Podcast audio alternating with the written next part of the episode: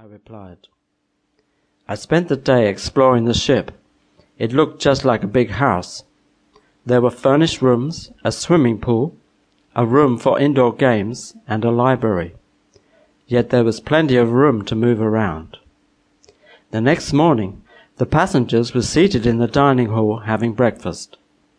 The loudspeaker spluttered noisily, and then the captain's voice came loud and clear. Friends, we have just received a message that a storm is brewing in the Indian Ocean.